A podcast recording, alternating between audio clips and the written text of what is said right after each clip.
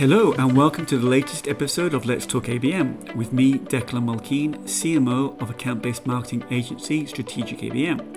ABM is one of the hottest B2B strategies right now, helping companies to win, grow, and retain their most important accounts. This podcast allows me to spend some time talking to account based marketing leaders about their ABM programs and share their insights with other B2B marketers wherever you are on your ABM journey.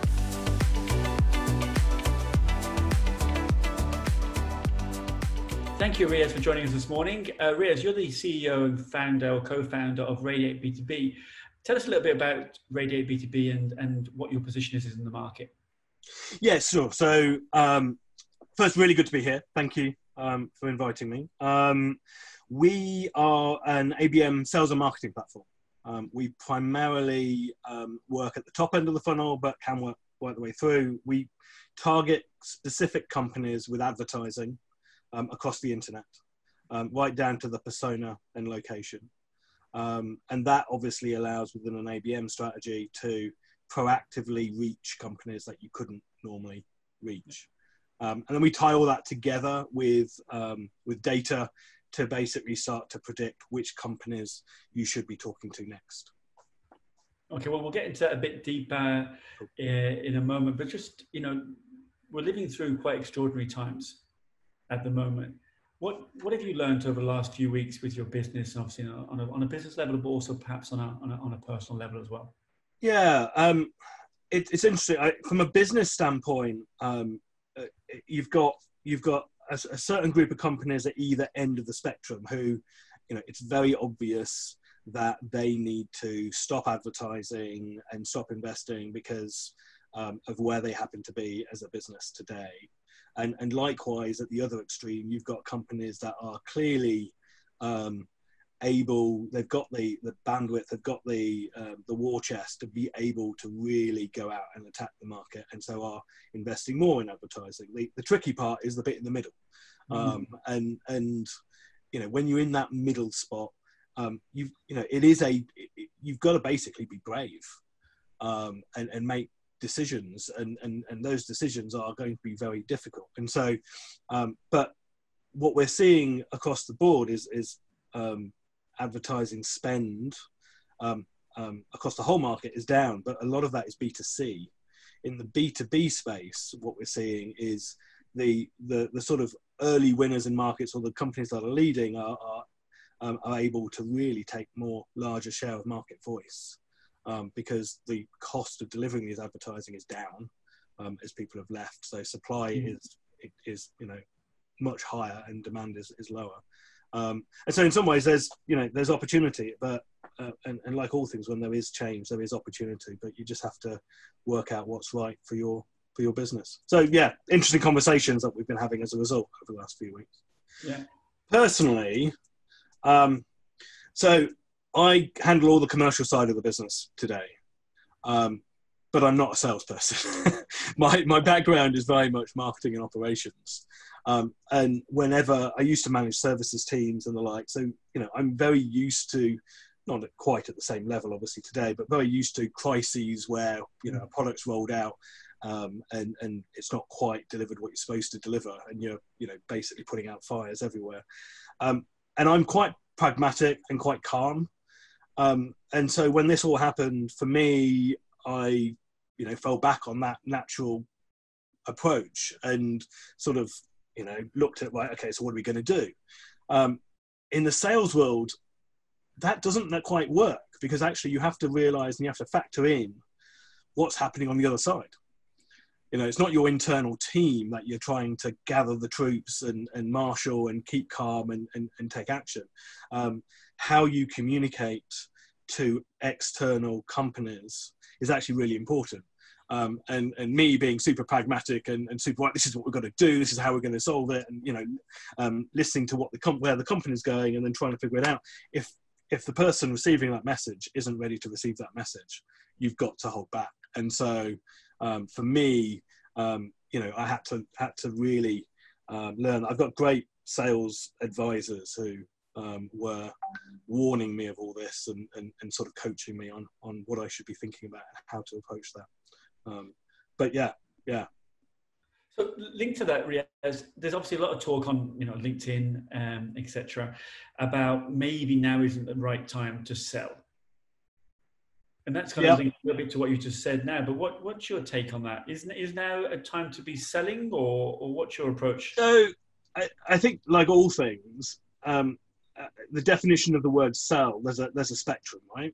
Mm. Um, picking up the phone and going, look, we've got this amazing product that you should go and uh, go and look at, um, you know, isn't going to work right now. Um, listening and um, understanding the customer um, is going to work. And if you'd asked me before this crisis how you should be selling um, anyway to companies, I would say the same thing. You need to be listening to your prospect. You need to be understanding what their problems are, and then tailoring your messaging and how you, um, you know, position what you are, what you have as a as a uh, as a value proposition for that specific business. So in some ways, um, that hasn't changed. Obviously, um, the length of the sales process is probably going to elongate because there's a lot more change, and therefore how you fit in and how you work is is different.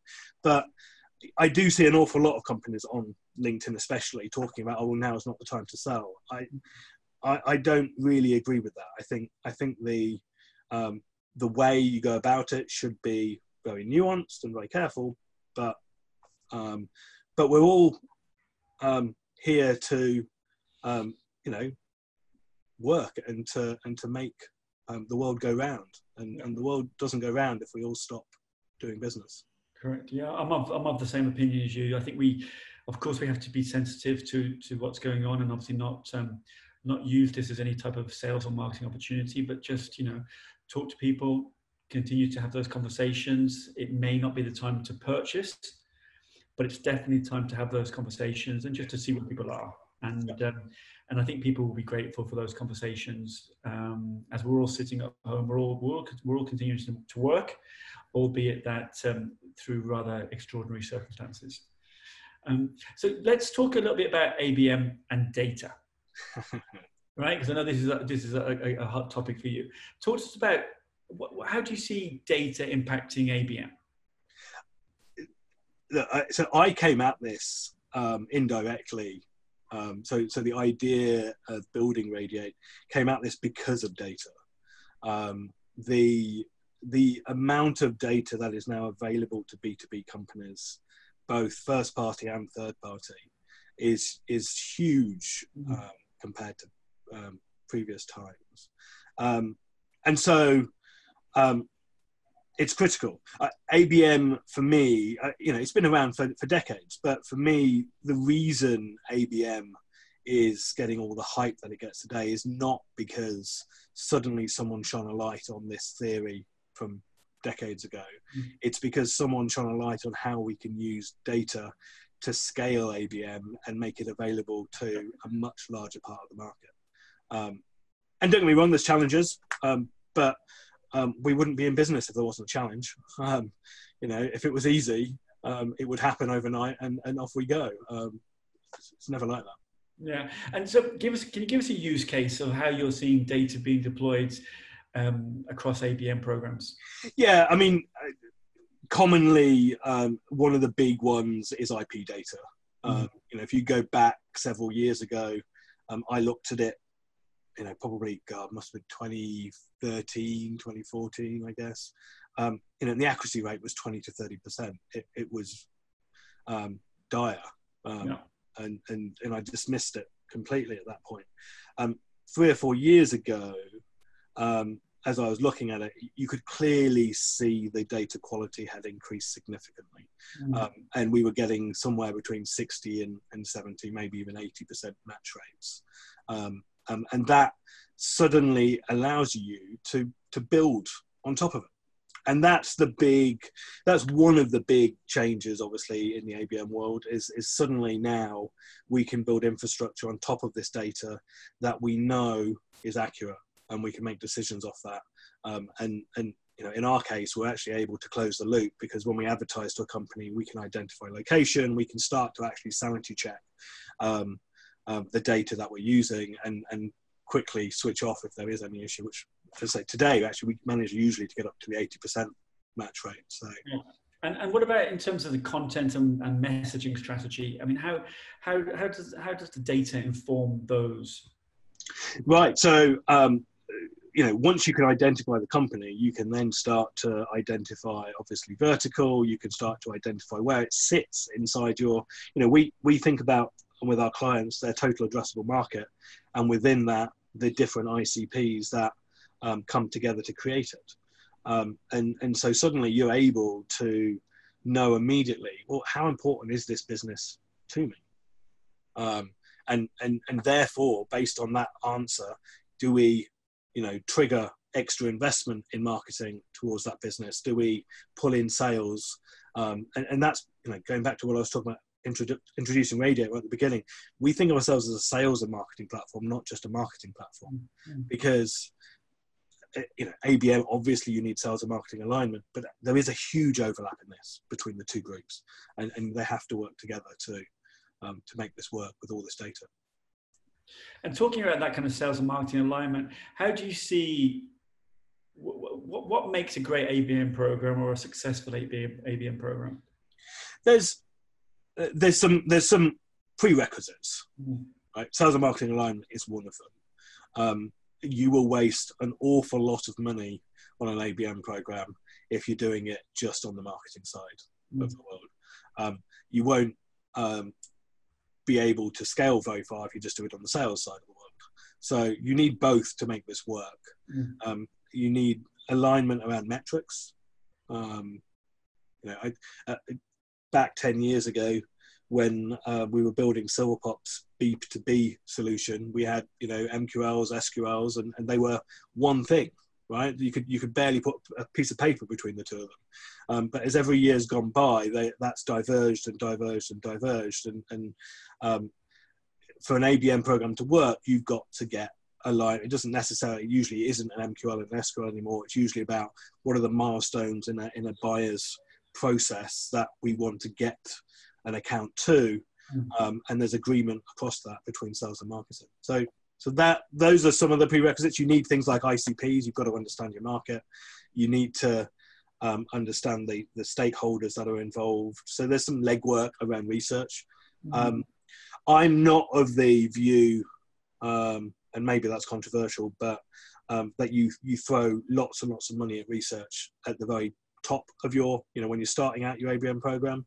My view is you spend a small amount of money on research to get enough information about the key prospects, your key companies that you really want to um, win, but you only start to invest as you go through various trigger points.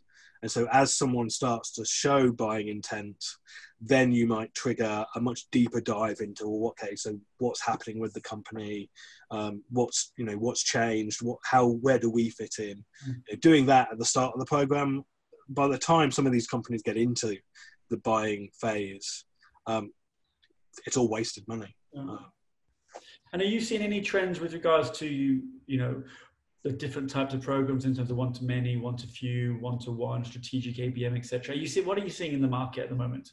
Yeah, so so um, so we've seen a shift. Um, um, the UK is an interesting space because there's an awful lot of one-to-one thought leaders in the UK, um, and one-to-one is important. But for most companies, one-to-one is very difficult to achieve at scale. Um, it's too expensive. So you might do that with a small number of companies. Um, but a lot of companies are investing more and more in one to few, and that's scaling up quite a large amount. Um, so that increases with more and more clusters. Um, but the big thing that we always see with our clients is, is normally when we start conversations with them, they think of them as three siloed strategies, and they're absolutely not. Um, you might decide up front that a company is valuable enough that they sit in a one to few category. So that sort of defines a level of investment. Um, and you might decide up front that they sit in a one to one because they are, you know, um, a seven figure contract, for example. Um, but the one to many is actually a bucket of everybody that you use to promote up mm. to a one to few or one to many, depending on insight, yeah. whatever that happens to be, right?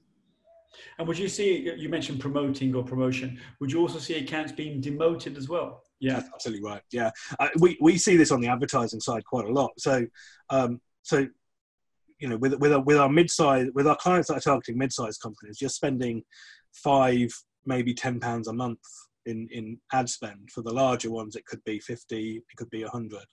Um, and obviously, what happens at some point in, in the process is a salesperson will pick up the phone and have a conversation with with one of those accounts, and you'll realise that they're not in market for 12 months, they're not in market for two years.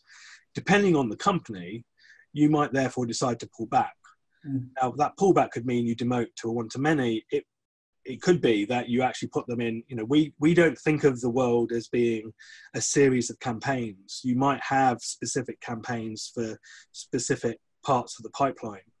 Um, but we also have a long tail campaign that continuously runs over 12 months. And you drop these companies in you might not advertise to them every single day of the year but you might do short bursts over three months over 12 months sort of thing. And and that keeps them aware, you know, what you're doing is um, making sure you have the largest share of market voice for that particular company than any of your competitors. Um, so, yeah, so it's almost like an always on in a yeah. sense, right? Yeah. And what what trends are you seeing? And I wonder what are you seeing changing in you know this year with regards to ABM? So this year, I, I think it's really I think this whole um, COVID nineteen crisis will accelerate a bunch of a bunch of the prerequisites for ABM. So because we've got this situation where some verticals, some areas are just offline, mm. um, you have no choice but to go back to your ICPs and reassess them. Mm. And if you're reassessing them, um, sales guys want to get um, awareness into very specific niches. And you can't do that by doing a broad marketing campaign or a search campaign. You need to be using um, tools, whether it's LinkedIn, whether it's someone like ourselves, that can place awareness right in front of those specific companies. Um, and obviously, that's just step one. Um, you then, you know, again, once you've start, started to take these steps, um, actually, what I think that means is that over the course of this year, we'll see ABM continue to to grow. Yeah. Um, again force change uh, you know there's there's there's nothing like this sort of situation to force people to change the way they they do things yeah i think i, I agree entirely with you there yes um, talking about what's happening at the moment obviously everyone you're working from home i'm working from home everyone is is home based at the moment all over the world it's a kind of a huge social experiment in a, in a funny yeah. yeah. how's that impacting the work that you guys are doing how's that impacting your clients is it positively negatively yeah, it's mixed. Um, um, with you know, so so for the most part, um, our clients are targeting enterprise. Um, now, um, the early on in this period, the elephant in the room um, um, was was that you know we we use IPs, we use cookies, but if we're using IP, then um, how are we going to reach? How are we going to identify somebody if they're at home rather than in the office?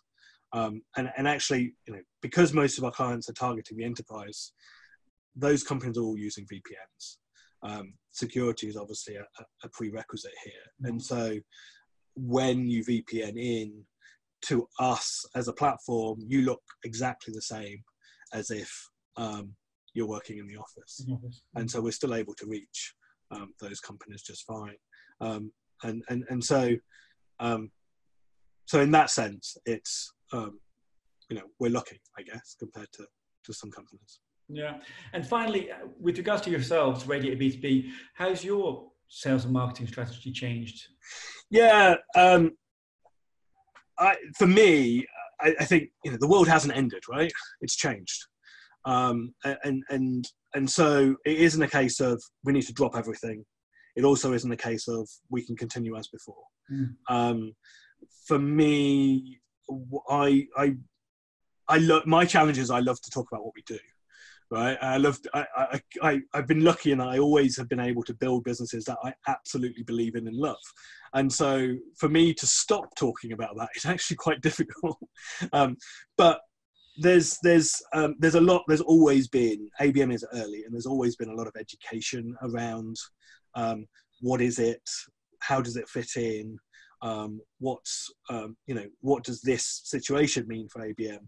And so a lot of our, our commentary has been around well, what should you be thinking about, um, and what should um, what should you do? And a lot of that has been done customer side, so working with data, working with um, um, what our clients are seeing to help understand, help them understand, and help them um, do better um, in the current environment.